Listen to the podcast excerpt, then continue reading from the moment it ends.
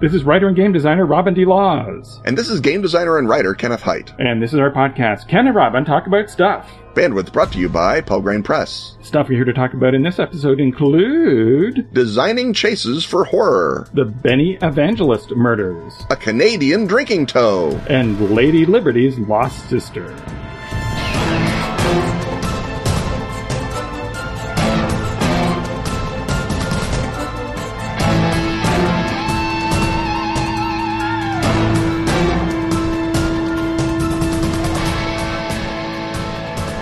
It has come to pass. The new third edition of Unknown Armies is in stores now. Unknown Armies is a modern day occult role playing game about broken people who conspire to fix the world. The new edition has a completely new character creation system. Now, more than ever, each character's attributes revolve around their wounded and worsening psychological state. The third edition also has a whole new way for GMs to focus play on the group's communal goal to change the world. And the myriad ways things are likely to go horribly, horribly wrong.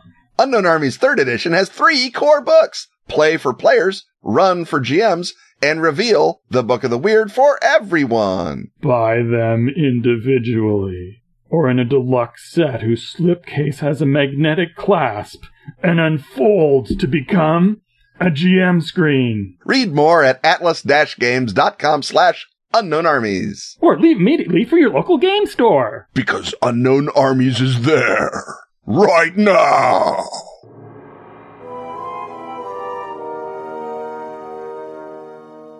The rattle of dice, the thump of miniatures, the crunch of Doritos, and the benevolent gaze of Peter Frampton coming alive welcome us once more into the shag carpeted confines of the gaming hut. And within the gaming hut, we see that the miniatures are strung out along the table, possibly with tiny little matchbox cars, because we're talking chase rules. And some of those miniatures look more scared than the others. That, well, that's always true. I mean, some of the miniatures look like horrible monsters and they literally don't look at all scared. And even the right. miniatures of the grim paladin or the uh, heroic cleric s show a tiny bit of hesitation if you gaze into their pewter faces. Do not gaze into their pewter faces. It's not recommended. Yes. Uh, but better than licking their lead faces like no, we did back in the day. Don't be doing that. Explains a lot about Grognard. so much.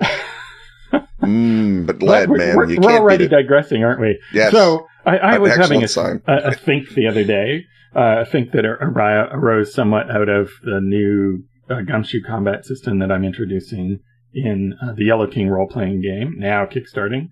And the idea with that is that actually in the horror genre, the number of times when you see big, huge action sequences of fights like we're used to in our uh, D&D style fighting where the monsters are there to be uh, uh, hit with things and stabbed and beaten on and have their, their stuff uh, gully jumped away from them. That in horror, uh, when there is an action sequence, an extended sequence that has a lot of attention paid to it, sometimes the entire length of the film basically is a uh, a chase, uh, like the film Don't Breathe, which is the a chase within the confines of a tiny blacked out uh, house in Detroit.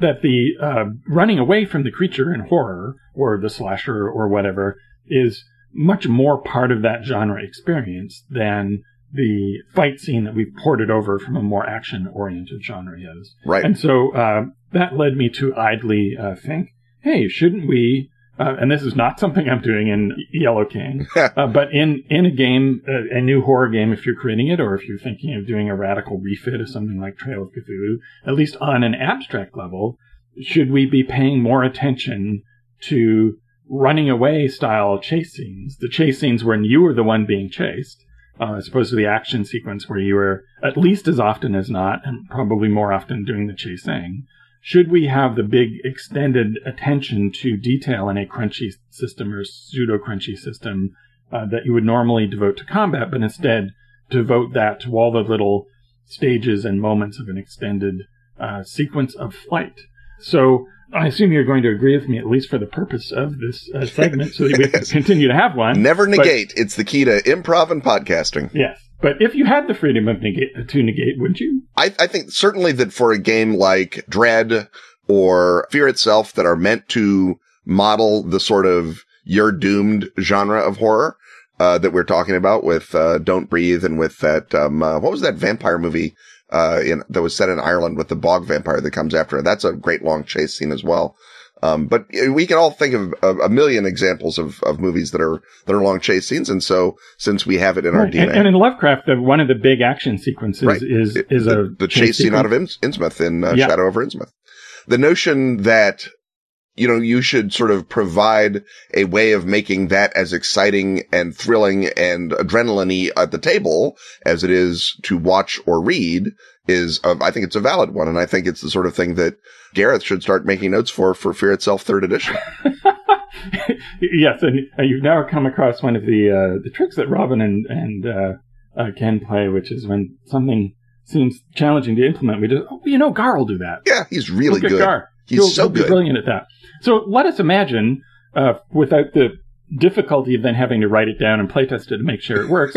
what, what, would Gar do? Yes, what, what would, our, would, Gar do? If, if, we were Gar here, look at our look at our Gar bracelet. Is, uh, Gareth Ryder, Hanrahan, uh, staff writer at Pelgrane. What would we do to make a set of rules that paid as much attention to running away and escaping alive as a an action oriented game plays to fighting. So first of all, I guess we need to break down what it is that makes a chase exciting and terrifying in horror. And the main thing is sort of the relentlessness of the, uh, let's call it the creature, could be a slasher, the relentlessness of the creature and the attempt to get away and the different sort of obstacles that uh, run into your path as you're trying to get away from this inexorably approaching. And the obstacles that you can put in the path of the creature as well, because it's not just on you. Even if you are a, a, a, babysitter or a cheerleader fleeing your, your Jason or your uh, Michael Myers,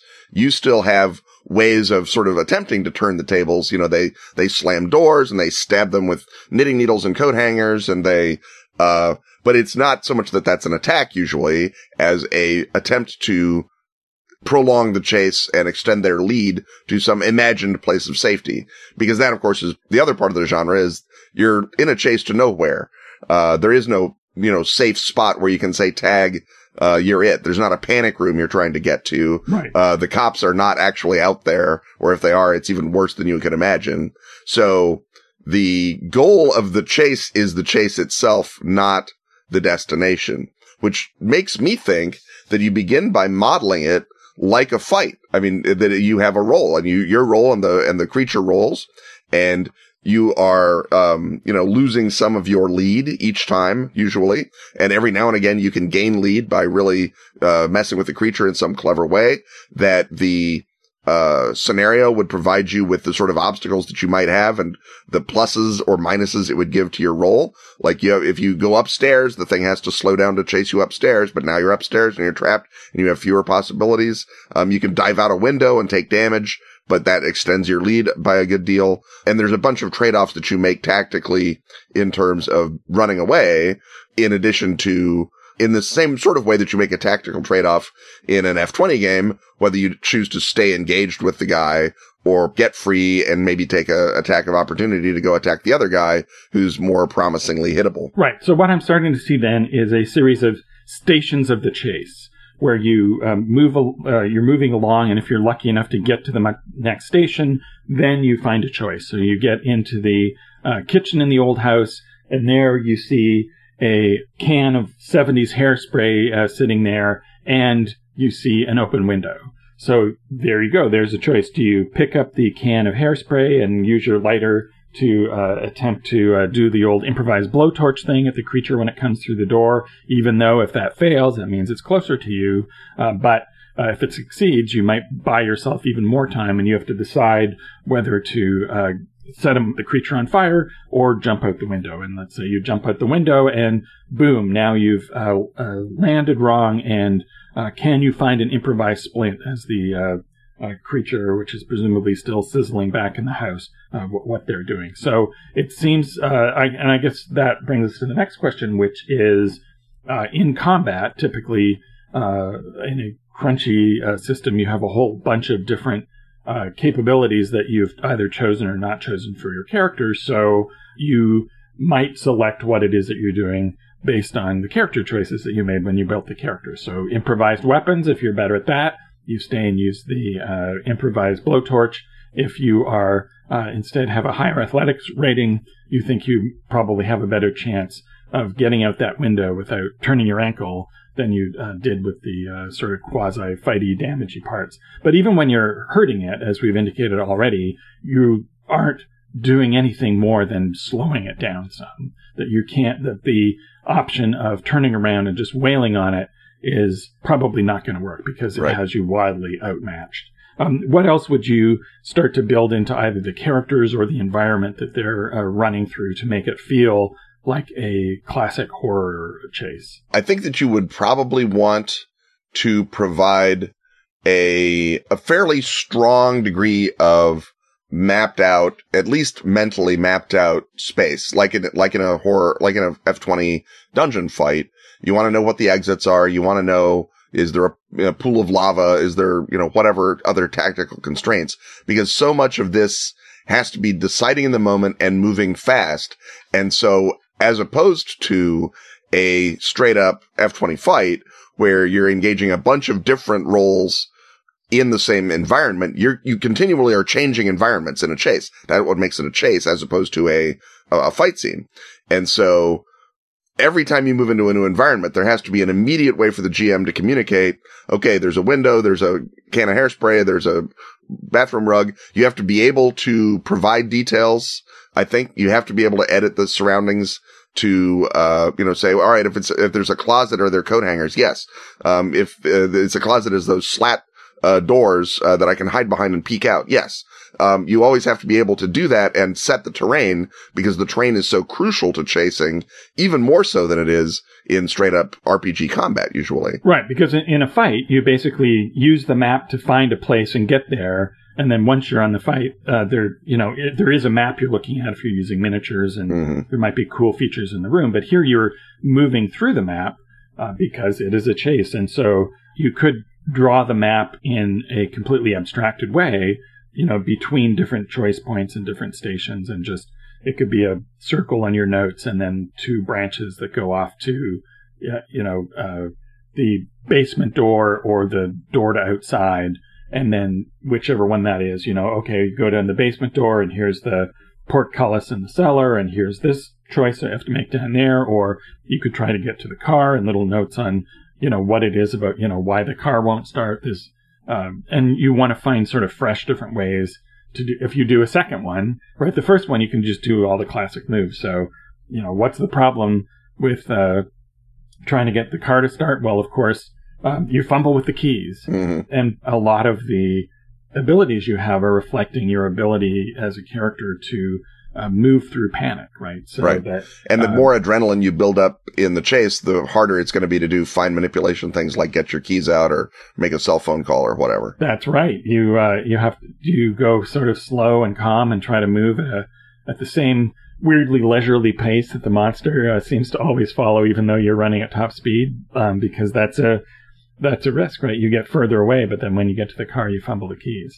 And one of the keys here, I think, would be to find a system that the GM can run really fast because although I certainly prefer to run a fast action sequence combat as well, there's plenty of people who play that at a rather leisurely pace where they're okay, now I move this guy here and let me look at all my spells and and that's fine because people enjoy having the time to make those decisions. And because in some games that is sort of the main course of the night is that combat and you've exactly. sort of lived for this moment where you get to sort of do all of your cool tactical stuff and you've got your your daily spell and your cool plus 2 mace and everything else and to sort of rush through that is sort of wasting all of the effort that lets you build up this really awesome combat monster guy. Right. And you and you want to make great choices in that situation. Uh, that's also the point. You don't want to be rushed through those choices. But here we have to have a way to it's not going to feel like a, a, horror chase if it's not fast. So we have to make sure that the choices come sort of bing, bing, bing, bing, bing. And I guess that's why we're getting to another uh, challenge in role playing is that traditionally a big long uh, chase sequence is not one that involves six people being chased. It's typically one person alone being chased or a right. couple of them. And so uh, uh once again, we're running up against not only the role playing assumption that uh, the monsters are there to beat on, but also that there's a whole team of you together, and obviously the the thing that you would do is uh, you would split up. Yeah. And so uh, if we're not running this in sort of a, a solo mode, a sort of a gumshoe one to one sort of situation, and of course one to one would resolve this very quickly in one challenge. Yeah. Which also, which, uh, which sort of vitiates its, its point as well. So you'd need to figure out a way to extend this one to one moment if the chase is the whole movie. If, if, the chase is the thing, it would be a series of challenges. Right. Yeah. So in that case, you would have a, you know, athletics to run away. You would have, uh, you know, do you then, do you make your architecture push to get through the door? Do you, so you would have a series of, of things that would be part of the whole deal, but you also uh, if most of the night was devoted to that, it wouldn't be an investigative game anymore. So it would be, you know, you'd really be bending that system to do something it isn't uh, uh, super designed for. So I don't know whether we have created a dynamic that requires a whole different one to one style game, or uh, how would we deal with the whole multiple protagonists all running away at once problem? there are some models. Uh, your, your classic Friday the 13th has a bunch of different cheerleaders and whatnot being chased by Jason. So in theory, you could run it as a series of chases in which uh, some of the characters are like, well, you're going to be chased while the rest of us figure out a way to stop this, uh, resur- this resurrected camp counselor or whatever.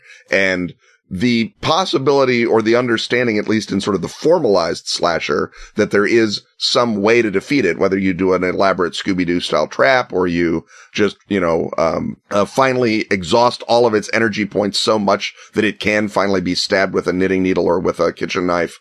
However it is that you, that you operate, that it, it, it becomes a notion of who's, who gets sacrificed, who tactically, uh, runs away. And I think in terms of the game, what you probably want to do in order to make the players have fun is to then let the players take over the secondary supernatural elements of the game. So if there's subsidiary zombies or if there's um, uh, a, a, a, ghost bound into the house or something, they can then, you know, come back as obstacles as opposed to as runners. And so you get that sort of sense of siege for the final girl when she finally has to face the thing down. Uh, that, that might be one way to do it, but it's, it, it requires a very formalist approach to the, to the material that I'm not a thousand percent sure that is good for a generic thing like Fear itself would be. Right. And so I guess what we're verging toward is something that works more as a convention game or a one time experience if you've got multiple people running away because, you know, as the old saying goes, you don't have to be faster than Shoggoth. You just have to be faster than the other person running away from the Just have to be faster than the dilettante. Yes. And so uh, as the Shoggoth starts stops to snack on the dilettante, you can then run further away and get deeper into the ice ruins and try and find a some sort of an advantage. But as you suggest, there has to be some uh, fun thing to do uh, for the other players and anything that has sort of a classic elimination style uh, chase to it. And uh, speaking of eliminations, I think we need to uh, eliminate the prospect of rambling on at length by forging uh, through this next exciting commercial message and then into our subsequent segments.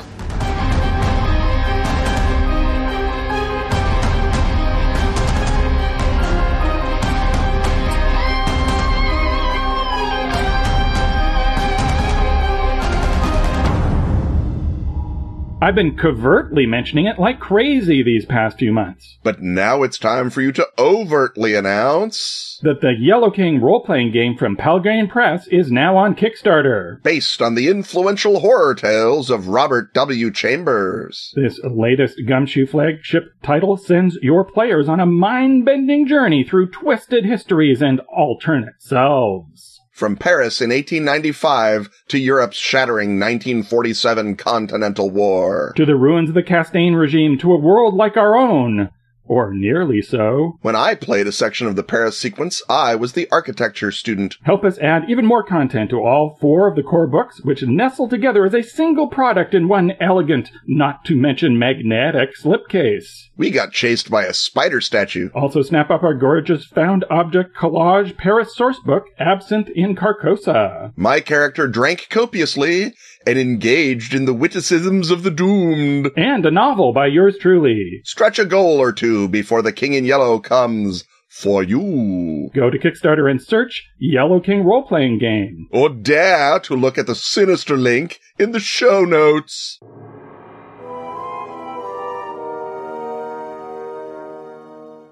It's time once more to pick up the distinctive green and somewhat blood soaked uh, piece of specialty paper stock that is the crime blotter.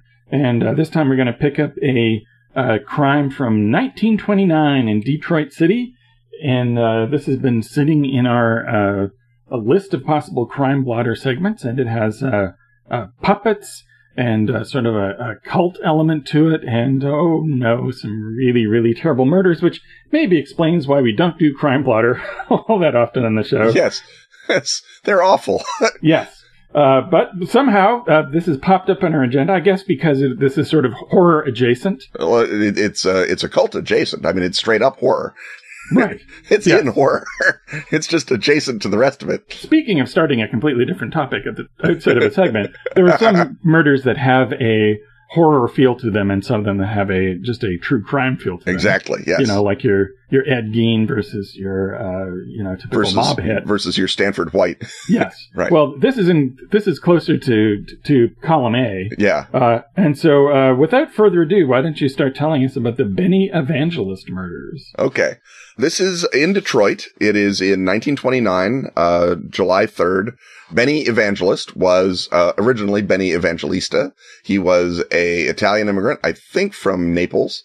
His job, or his avocation at least, was running a, a sort of fortune telling faith healing scam. And he created at some point in, I think 25 or 26, he wrote a, a book called uh, The Oldest History of the World Discovered by Occult Science. It was going to be four volumes projected. He got one volume done. He would charge uh, $10, uh, up to $10 for private readings. He had a cult around him. Uh, because they had read his book, which is no small task. Well, as, as you and I know, if you want cultists, write a book. Write a book. And so would do faith healing. The newspapers called it voodoo. Reading about it, it does not have any similarity in my mind to Afro-Caribbean uh, religious tradition. Except Are you suggesting that, that the newspapers were sort of ginning things up a bit? I think that they might have been, but there was a sort of ongoing fortune teller and voodoo panic in Detroit in the late twenties and throughout the early 30s because apparently there was a lot of these sort of faith healer cult groups that sprang up and would uh, apparently try to resolve their turf violently, it being Detroit. Even in the 20s, Detroit was still Detroit. And, and, so that, that was sort of his setup. And he had made a fair amount of money uh, running this scam. And then is discovered by a guy who had sold him a country uh, place to to hang out, a, a, little house on some land in the country. Comes by the next morning and discovers Benny Evangelista and his wife uh, and his five year old daughter and his four year old daughter and his seven year old daughter and his 18 month old son all dismembered with axes and bludgeoned. And most of the people in that list were beheaded. Some of them were sort of beheaded as if the axe murderer had gotten carried away and frenzied and had not really thought all of this through. And, uh, it was a god awful scene that, uh, even imagining it now is pretty disturbing and imagine seeing it in the twenties. It must have been even worse. This is, as Robin says, why we don't necessarily go into the crime blotter all that much because it's horrible. And, uh, they, the police had a fingerprint, but they never found a suspect to match it. There was a number of possibilities they sort of tried to investigate. They tried to pin it on a guy who'd been run over by a train beforehand and was dead at the time. That apparently didn't work even in Detroit. The police said nothing of value was missing, but of course, if he'd been planning to, uh, pay for his, uh, mortgage, uh, on this uh, farm property, or uh, another account says he was going to buy some lumber from a dem- demolished building, there would have been some cash in the house. So not finding a bunch of money maybe means a bunch of money was stolen. But again, it was not. The, the, the savagery of these murders and the fact that the children are being murdered suggests yes, that it's not about much that. more than like a uh, lumber money theft. Exactly. So they attempted to pin it on a couple of guys. They spent some time trying to track down the lumber guys. They never found them.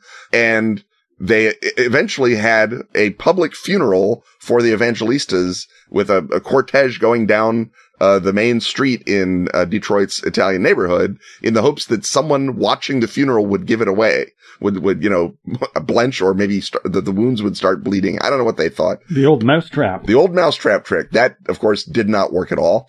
And another faith healer cult figure in the 30s confessed to the crime, but his fingerprints didn't match. Uh, this is a guy who had murdered a different guy. His name was Robert Harris. Uh, he'd murdered a different guy by sacrificing him on the altar th- that he maintained in his own religious order.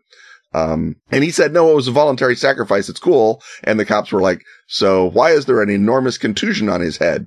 And it was like, oh, we had a different argument that involved me hitting him over the head with a, with a yeah. wagon handle. And, uh, then, but he, he'd already said I could stab him on my altar. So it's cool. And they felt that it was not cool. And so while in prison or in jail rather, I suspect the police asked him uh, very politely to confess to the evangelist killing. They perhaps asked him with phone books. That maybe with phone books, maybe with any number of things, and uh, he did so. But his fingerprint was not the fingerprint found on the doorframe, so that case sort of fell apart again, even in Detroit.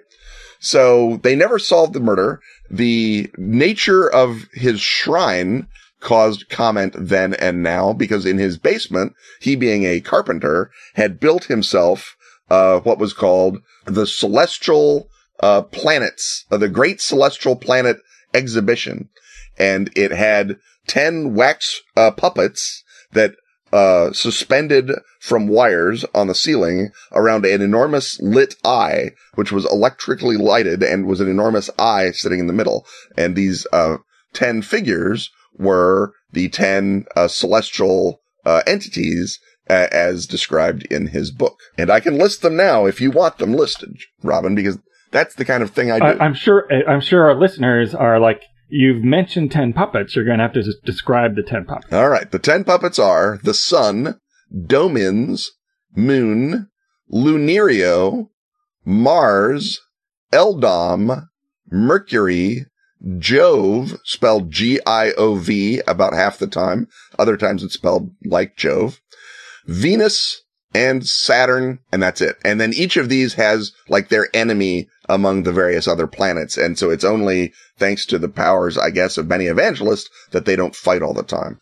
Uh, but those are the 10, those are the 10 figures. And, uh, they sort of show up. There's also sort of a suborder of angels who some of these might have been. So like, uh, uh, good old um, uh, Eldom is here in the in the top ten, but there's a bunch of other figures in the sort of pseudo Bible that uh, that Benny Evangelist wrote, and so maybe some of them weren't those guys. They were Ola or Ombus or uh, Alton or some of the other. Uh, I like the idea that there's a a, a demiurge or a, or an egregore named Alton. By the way, that's kind of neat. Um, he was probably pronounced Alton. Uh, but there you go. And, uh, it, it might have been those, but since there's, uh, it's described as eight or 10, they orbit the sort of central eye sun.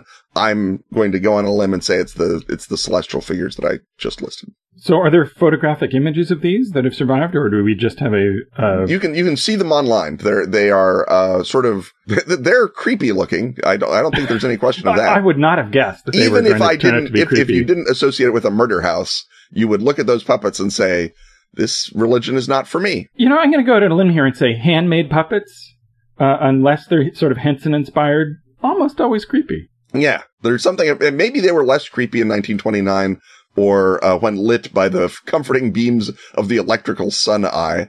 But I think they were probably just creepy, and I think the creepiness is part of what he was selling.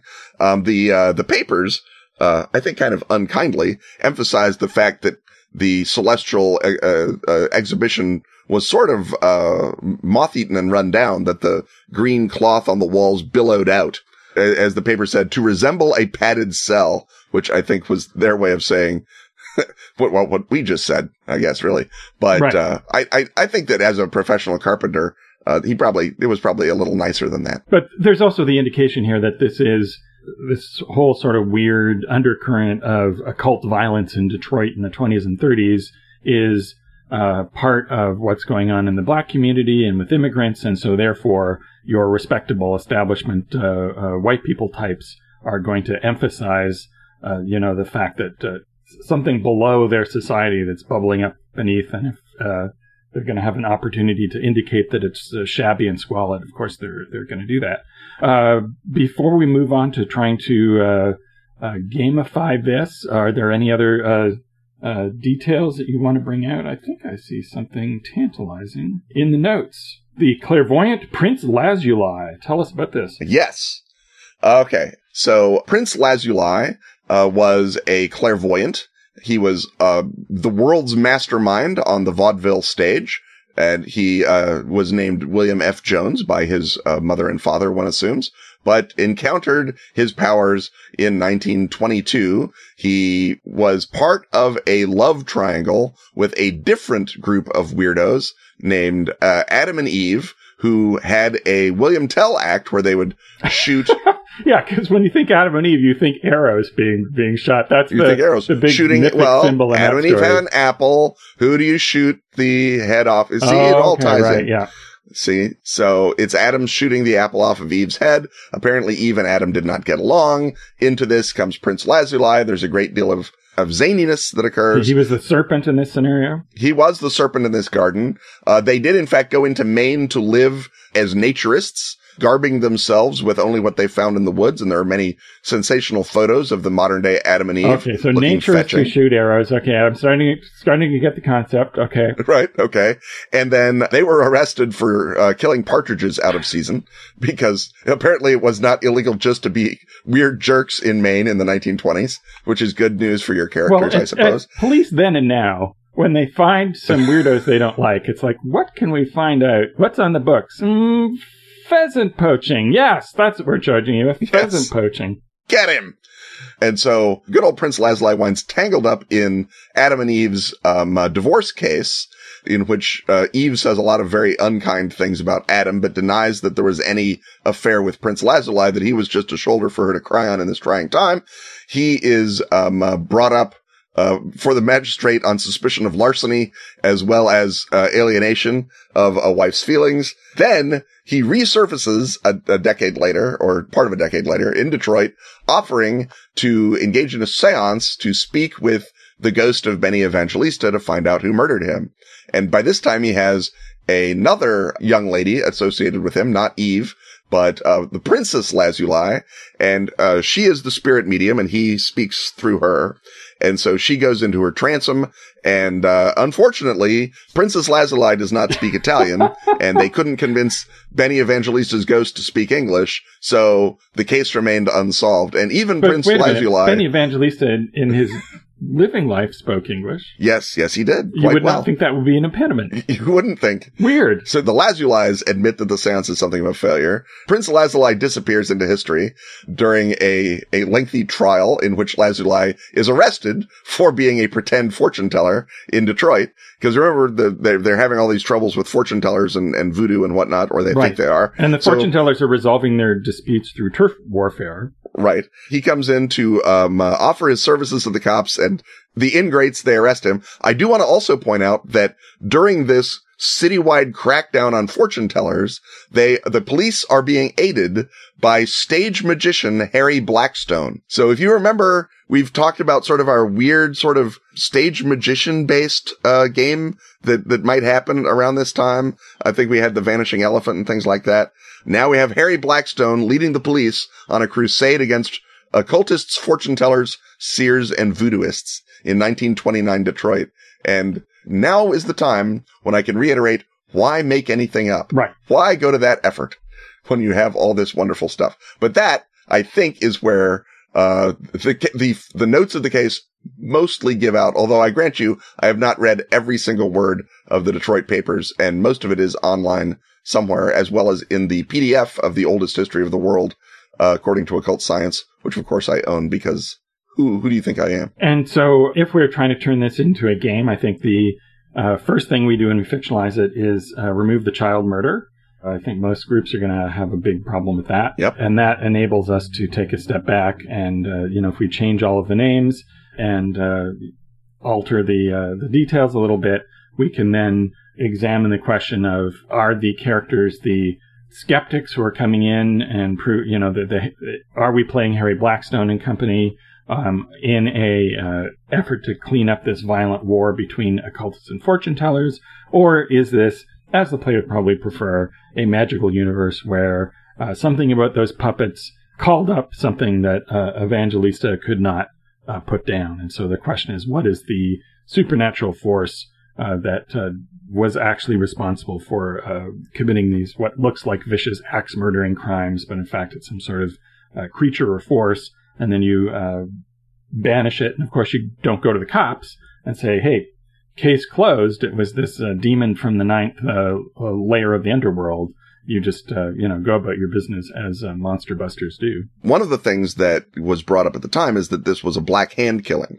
That this was you know the Sicilian extortion mafia that worked in Chicago, worked in Detroit, worked well wherever there were Sicilians, pretty much, and they were extorting successful immigrants like Benny Evangelista, who didn't care if they made their money from carpentry or or grifting and that this they tried to pin it on the black hand so your characters might be uh, black hand enforcers who are trying to find the person who did it so that the cops will lay off the black hand and find themselves sucked into a world where there are magic, deadly summoning puppets. So that can be another thing that you might play. And the reason you don't go to the cops is you're black hand enforcers, yeah. for God's sakes. Yes, and that would be one of those games where it's like, who are we sympathizing with? The, uh, the Black Hand or the uh, the demons from the Ninth Layer. But it, but it can be a but it can be a, a fun way to sort of add horror to the horror because you're playing these horrible horrible people and there's something worse. Yeah. Right. That you're you sort of opening up this pit of of awfulness that you had previously suspected you were the lowest people in the world, and look at that, you found demons. And do you have an opportunity for self-sacrificing redemption, or uh, are you just going to go back to being a scumbag when it's all over? Uh, right. Uh, well, that's a question that we're going to have to leave uh, for I guess, the players of this imagined campaign to uh, work out. That'll be their big choice. But our big choice is to push on through, through this upcoming exciting commercial message to the delicious segment waiting on the other side.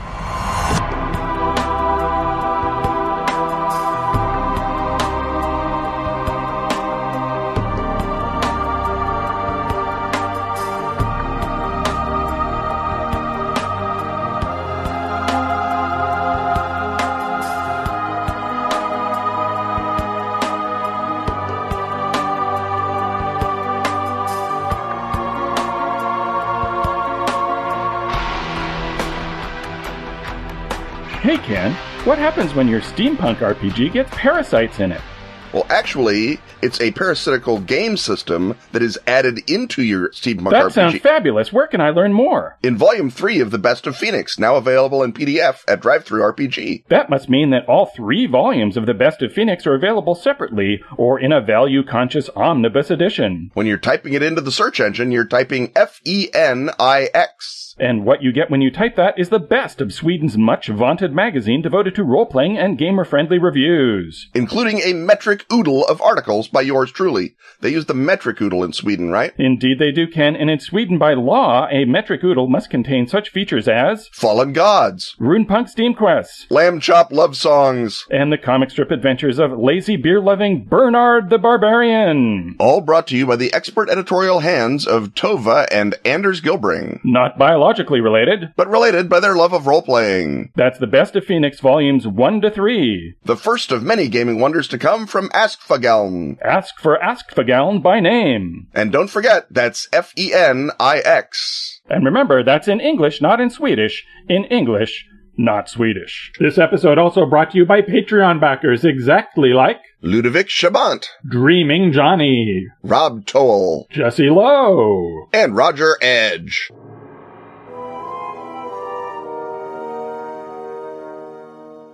Oh, what do I hear? The clink of glasses, the tinkle of ice, the spritz from the uh, seltzer gun. Are we entering? Could we dare to enter the bar adjacent to the food hut? Oh, belly us up to the bar and give us a human toe. What are you trying to pull, Robin? what the what? Yes, the horror continues. The horror has infested the food hut. For we have had a, a terrible theft in uh, uh, a Canadian institution uh, this is one of these little bits of uh, uh, hokum folklore that uh, most Canadians know about. Is that uh, all the way up in the Yukon in Dawson City, there's a, a drinking establishment called the Downtown Hotel, which gives you a guess as to how many hotels there were in Dawson City at some point. There must have been the Uptown Hotel and then the Downtown hotel. Well, at one point, at one point, Dawson City was a giant boom town, right? It was yeah. probably had a million hotels or bars at least. Uh, one, one, would think, but at some point, all you had to say was, "Yeah, the downtown hotel." Right. And so, uh, or maybe you know, downtown meant swanky by uh, gold rush standards. Exactly. They were dreaming of Yonge Street in Toronto. Yonge Street. Oh, I'm sorry. Did I mispronounce? Is it Toronto? Is that did, did I get that right? Yes, you did mispronounce Toronto. And this is something that I think most people think has something to do with uh, the poems of Robert W. Service. Mm-hmm. Some might have been something about somebody's toe being shot off and put in, in alcohol, but in fact, this long-standing Canadian tradition goes all the way back to sometime in the 70s. Like most bar and drinking related lore, it is somewhat blurry. like detail, you do. But allegedly, sometimes in the 70s, someone came across a toe that had been pickled by its former owner back in the 20s. Uh, and of course, how one determines the exact provenance of a pickled toe, better left up to legend, frankly. And so, anyway, the, the downtown hotel uh, famously purveys the sour toe cocktail, in which this blackened, pickled toe, with uh, the toenail still on it, floats. And uh, if you actually let the uh, you order the the cocktail is basically you know whiskey plus toe, so that's yeah. the ingredients. And if you it's, successfully it's touch the toe to your lips, uh, which uh, why would you not? That's why you're doing it. The uh, downtown hotel gives you a, a certificate uh, that you can take back to your friends and uh, show them that you've done this exciting thing to do in Dawson City. And as game players, we might think, what are the rules? What if someone tries to minimax this, for example, by swallowing the toe? Uh, is this the original toe? No, it is toe number eight uh, in a long line of, of toes. Uh, toes, notoriously hard to source. Uh, Although I suppose easier in the Yukon than other places. You're at, yes, there's something very Yukon-y about losing a toe. I mean, you, you have frostbite like all over the place, don't you? even even in the modern Yukon, aren't you out bravely battling elements and building igloos and whatnot? Well, this most recently stolen toe was removed surgically oh. and, and sold or granted surgically. It barely counts as a toe. It, sh- it should either fall off as a result of frostbite or have been bitten off in a bar fight. That's how you get a toe. Right. But if you're the bartender at the downtown hotel, you take what toes you can get. You take what you can get. That's why they resent the fact that someone just has stolen the toe again. In 2013, someone drank the toe, they swallowed it. At that time, there was a posted fine for uh, drinking the toe of $500 and they've since raised that to $2,500 because what's 500 bucks if you want to be able to tell people that you ate somebody's toe?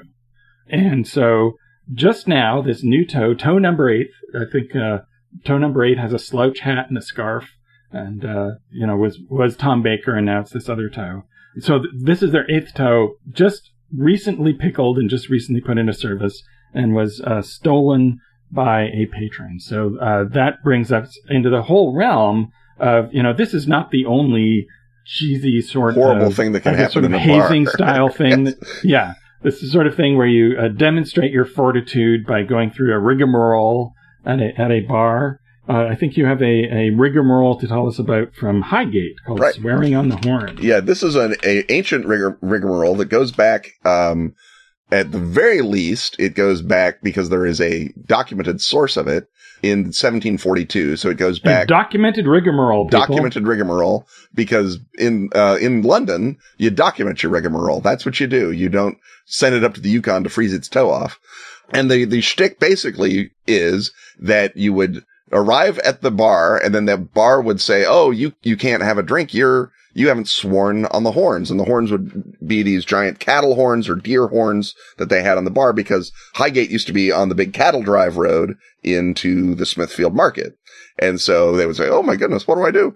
And of course, what swearing on the horns means is you have to buy a bunch of drinks for everybody.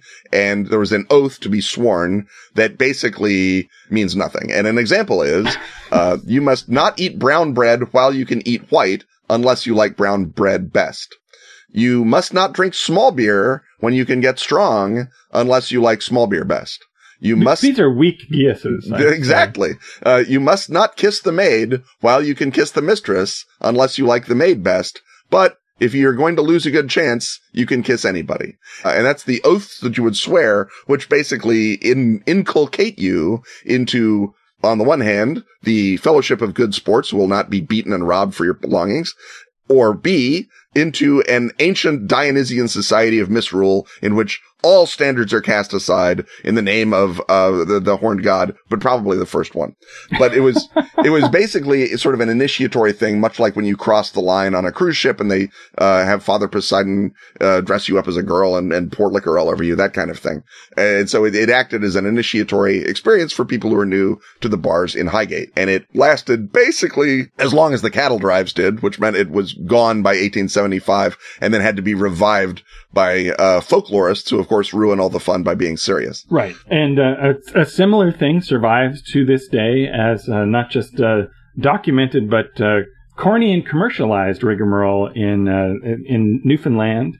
if you know any residents of Newfoundland when you're visiting there, they'll say, don't do this. It's stupid. But as a tourist, you can go to a number of different bars and get screeched in. And screech refers to what used to be the homemade uh, moonshine of Newfoundland, uh, but is now marketed as it's just a, a, type of rum that you can legally buy and won't blind you. And so you go to the bar, and each one of them has their own uh, different sort of little script that they play out, and you uh, kiss a cod as part of the process of drinking the screech, and there's some call and response and back and forth. And uh, uh, cod is a little hard to come by these days, so you may be expected to kiss some other uh, fish that you don't want to uh, kiss particularly. But again, you get your uh, these days you get your selfie taken with the cod, and there you've gone through an initiation ritual and have, uh, uh, as someone who has come from away, as they say uh, over there, you are now considered enough part of the gang in order to keep drinking at the bar. And I see appearing now, like magic in the Google Doc, is we've referred to this before, but turns out that this epical Chicago spirit is also part of this tradition.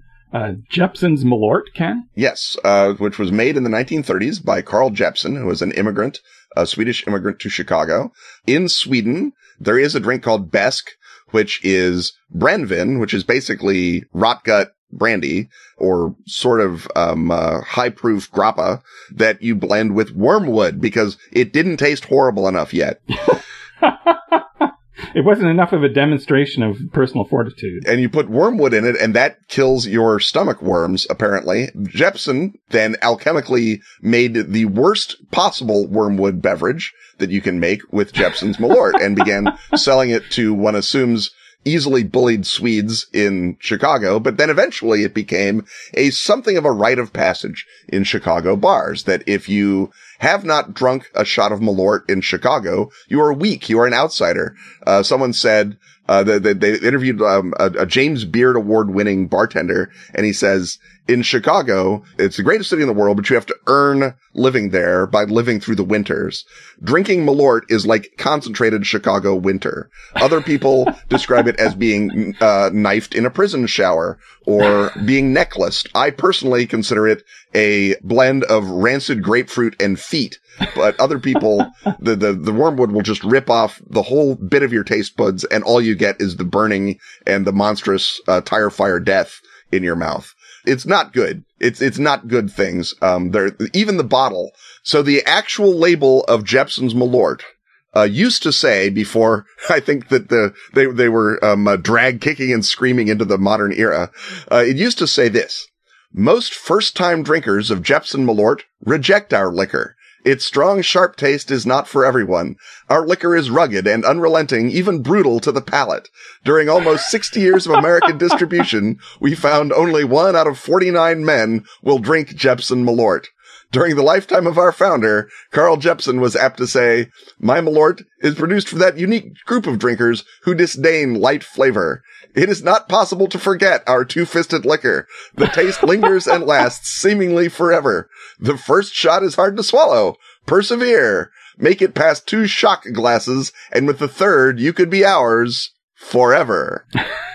In the grave. And if that doesn't count as a true threat under the letter of the law, I don't know what does. but it is a it's a legend in Chicago. It is a it is a a, a sort of a, a rite of passage, force of being. It's a it's a best on the rest type of thing, and it's completely unjustifiable because it's just the vilest, monstrous beverage ever. It it should be run out of town on a rail in any legitimate uh, establishment, but it is what it is, and that's what we right. do. And and if you are lucky enough, uh, as you and I are, to travel around the world to different gaming conventions uh, often the people who run those conventions have that same sense of civic or local pride about yes. some other horrible oh god uh, food item. Is this drink. where we're going to talk about salmiakki kossu? Uh, I believe we are. Yes. Yes, as you know in Finland, Robin. As we know in Finland.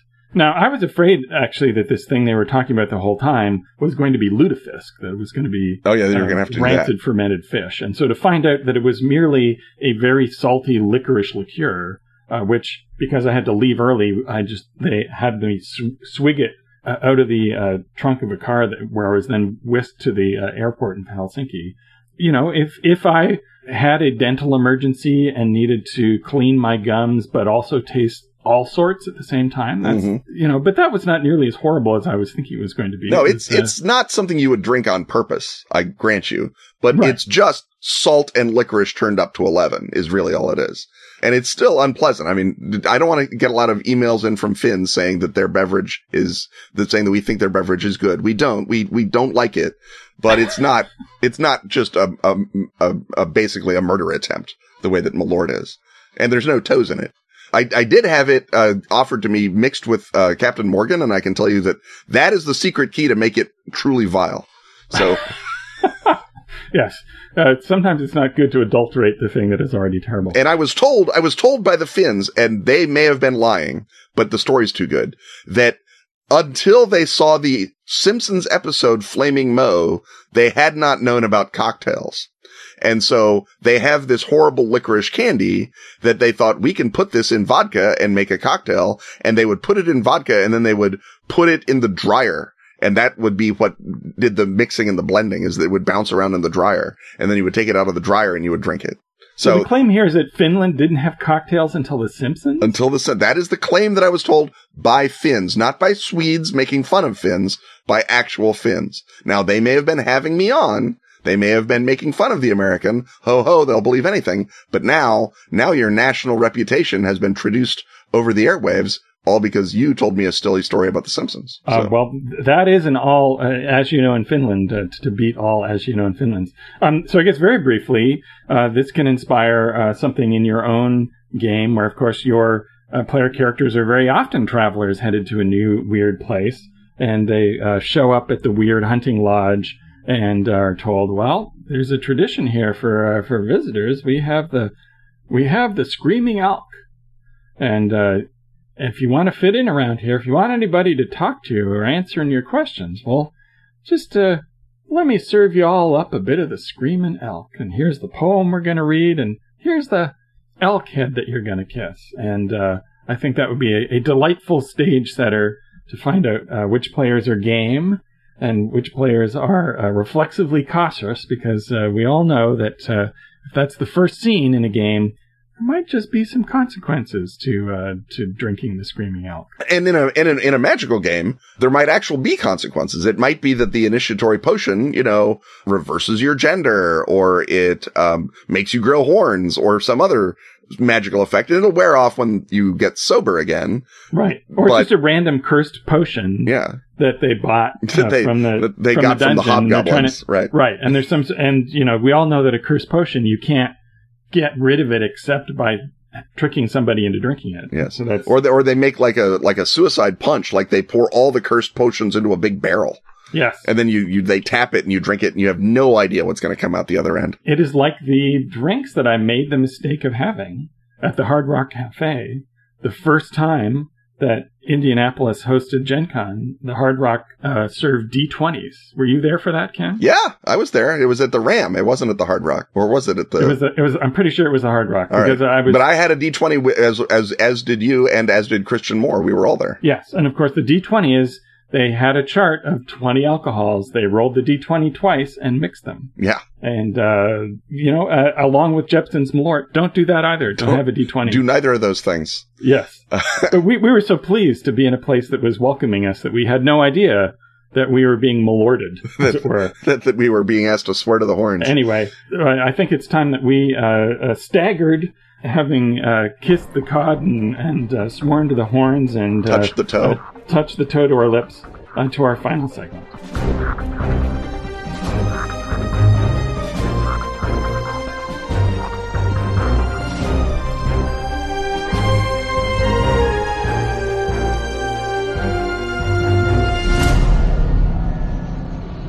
The skies are dim always since the Maker died. Time to weave a tale, my friends. A tale of good-hearted puppets in a bad-hearted world. In John Scott Tynes' Puppetland, you rise up against the savagery of Punch, the Maker Killer. You battle his army of nutcrackers and his terrible boys sewn from the flesh of the maker of all puppets. Seek the gorgeous new hardback edition at your nearest retailer of beautiful yet sinister role-playing games. Featuring full color paintings from Samuel Araya. And tons of ready-to-play tales from Kenneth Hite, Aaron Dembo, and Gareth Ryder Hanrahan. Are you ready to play? Because Punch and his boys are ready to play. Ready for you.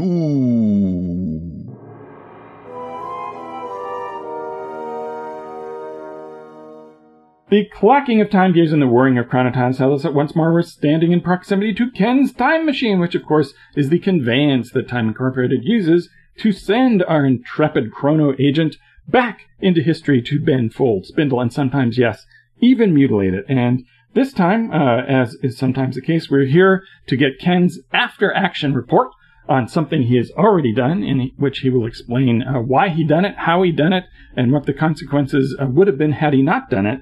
And uh, the question here is why did you stop Frederick August Bartholdi from uh, constructing a, uh, a planned, or I wasn't really planned, but just sort of mooted, giant female statue carrying a lamp at the Suez Canal? Uh, Bartholdi, of course, uh, was later known for building a not at all related giant lady statue with a lamp uh, which we now know as the Statue of Liberty. But uh, as I came across this while researching the uh, Belle Epoque scene for uh, the Paris segment of the Yellow King role playing game, I thought, hmm, when we get to the point when I'm promoting Yellow King, we need to hear the story of, of why can you nose your time nose into this story. So, do you want to start off with uh, are there any particularly interesting uh, Bartholdi connections that uh, caught your eye when uh, you were initially uh, given this time assignment? All right. The first thing that, that catches one eye with anyone in 19th century France, you check to see if they're a Freemason. And yes, another thing that Bartholdi has is that he goes to Egypt, which is another one of your triggers for uh, weirdness happening. He goes with the painter Jean-Léon Gérôme, who uh, would eventually become uh, not one of just one of the leading lights of symbolism, but also one of the leading lights of Orientalism in painting, and sort of provides the palette for the Dreamlands in a lot of ways. One imagining Lovecraft having seen Gérôme uh, reproductions at home in uh, art books. At any rate, uh, goes to Egypt. He sees the colossal statues at Abu Simbel in 1855 and 1856. He is smitten by the notion of colossal statues in 1869 as the Suez Canal is being completed by a French uh, consortium. The question of what will the lighthouse at Port Said on the Mediterranean end of the canal uh, be?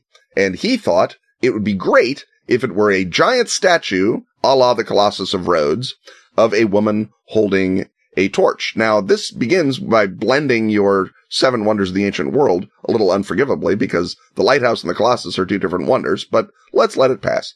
So he uh, was going to take a, a peasant, an Egyptian peasant, a falah, a female peasant. She was holding a torch and it was going to be called Egypt Brings Light to Asia. And it was a celebration of the Khedive of Egypt, Ismail Pasha, having forbidden slavery in Egypt. And so the notion is that Egypt would be the progressive beacon for all the other Asian countries to follow because the canal was going to open up the road from Egypt to Asia. So that was the thematic hook on which he hung this uh, statue idea. Now, according to the cover story that is brooded about, a couple of things got in the way of this. One, uh, no one had any money for giant statues. Uh, two, Khedive Ismail Pasha had not actually technically freed all the slaves. He'd sort of said he was going to and then got distracted by being a Khedive and probably by the fact that all the slave owners were saying, but we own slaves and we want to keep owning slaves and you're just one Khedive. So there was a lot of back and forth. Uh, and he was, uh, as I mentioned, uh, a Khedive. So he sort of was a free spending fellow, uh, which is why when they came to tot up all the accounts for the Suez Canal, it turned out that the Khedive's half was mired in debt. The British swooped in and bought it. And that's how the British took over Egypt was by the British buying up all the Khedive's debt. But in all of that, no one is going to put a French statue on the Port Said lighthouse. And they're certainly not going to spend money for a big, exciting female statue. Right. Or that's how the story goes now. That's how but the story goes now. Surely you had to arrange things for that to unfold like that. Well, it's one of those things where it, be given that all I have to do is encourage the Khedive to spend more money. This was not the hardest task I've ever had as a time guy. It's pretty simple to get a feckless autocrat to blow the statue budget on ladies and uh, liquor. And indeed, that's pretty much what he did blow it all on. So bankrupting the Khedive, super easy to do and don't regret it for a second because. Well, apparently not easy enough because in the previous timeline, this statue, this lighthouse existed. Right. So. You know, I mean, again, Egypt is super don't rich. sell yourself short. I mean, yeah, no, I, I, I earned all that overtime that I put in for. Trust me. But the trouble is, if you put a large statue of an unveiled woman on the Suez Canal, guess what happens to it? That's right it gets blown up. Just like the, the actual Colossus of Rhodes, something yes. bad happened. Well, that was at least an earthquake. That's what did that. But in this case, it would be the uh, uh, German bombs in World War II. It would be uh, the Ottomans in World War One. It would be the um, uh, Free Egypt terrorists in the 20s and 30s. It would be a misaimed British bomb during the Suez uh, crisis of 1956, and it would be the Muslim Brotherhood during the spate of uh, anti-tourist terrorism in the 80s and 90s. That statue gets blown up nine ways from Sunday. I eventually decided we're just, it's not in the cards. We can't, you just can't have nice things if you put them at the entrance to the Suez Canal. And, and presumably there's a, a, big loss of life each time. Oh yeah. No, it's, it, it it's terrible. It, it's just awful. And also the statue gets knocked down. So you don't even have a statue to say, well, at least it still shines through that loss of life, a la St. Paul's in the Blitz. No, it, it, it gets blown up. So it's, it's a, it's a terrible thing. And it's, it's, it's sort of a magnet for people with grudges um, I didn't even want to see what happened if it survived into the, tw- into the 20th century, into the 21st century. So just forget it. Just pack it in. The Statue of Liberty is lovely. I'm glad that we have it. Now, in that other timeline, was there a Statue of Liberty? Well, there was a big military prison, which is kind of the same thing, but not. No, in the, in the other timeline, there was a uh, suggestion for a monument of freedom and democracy for the United States, but it wasn't a, a big glorious woman. It was a obelisk with um, uh, a, a, big light at the top, sort of like a giant Washington's monument, which is cool, but was, is not nearly as neat as the Statue of Liberty. Right, and perhaps a little Sauron-y. A little Sauron-y, yes, and also just I think less uh, cool all the way around. I mean, again, I'm not saying that the, the, the great Eiffel obelisk was not great. It was, but. It was, I, we, we traded up. Let's right. just put it that way. Yeah. And a, uh, a monument to feminine power rather than a, a giant axis mundi rather than a big old phallus. Exactly. Right. America's, we got plenty of phalluses. We need a, a, a nice lady with a torch to remind us uh, to be good to foreigners. Uh, well, I'm I'm glad you did that. And so, are there any other uh, side discoveries you made, or is this basically another job well done in the time stream. I mean, it's kind of one and done. Um, I mean, you discover an awful lot when you party with a Khedive for a year straight. I'll tell you that. But it's mostly you discover horrible things about yourself, not really anything that anyone else can enjoy. I will say that uh, the premiere of Aida at the opening of the Suez Canal, which did not happen in our version of history, did happen in the version where they were dedicating the statue, and that was great. That was crazy. Uh, Verdi was was lit it was it was amazing. Well, I guess it's a shame to lose a, a great uh, opera performance, but those are ephemeral, and we still have Aida to listen to here. And so, on that uh, note about notes, it is time for us to once again head on out uh, of this monumental podcast and anticipate that next week uh, one uh, just as uh, bronze and magnificent will appear in its place. Stuff having once again been talked about, it's time to thank our sponsors. Atlas Games. Pelgrane Press. Ask for Askfageln. Arc Dream. Dark Tower. And Pro Fantasy Software. Music, as always, is by James Semple. Audio editing by Rob Borges.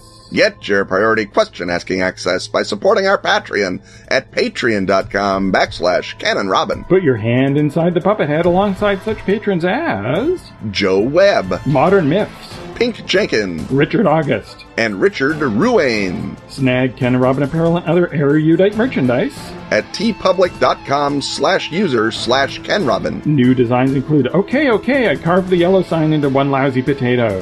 And Cat Hamlet Half Elf Robot. On Twitter, he's at Kenneth Hite. And he's at Robin D. Laws. See you next time, and once again, we will talk about stuff.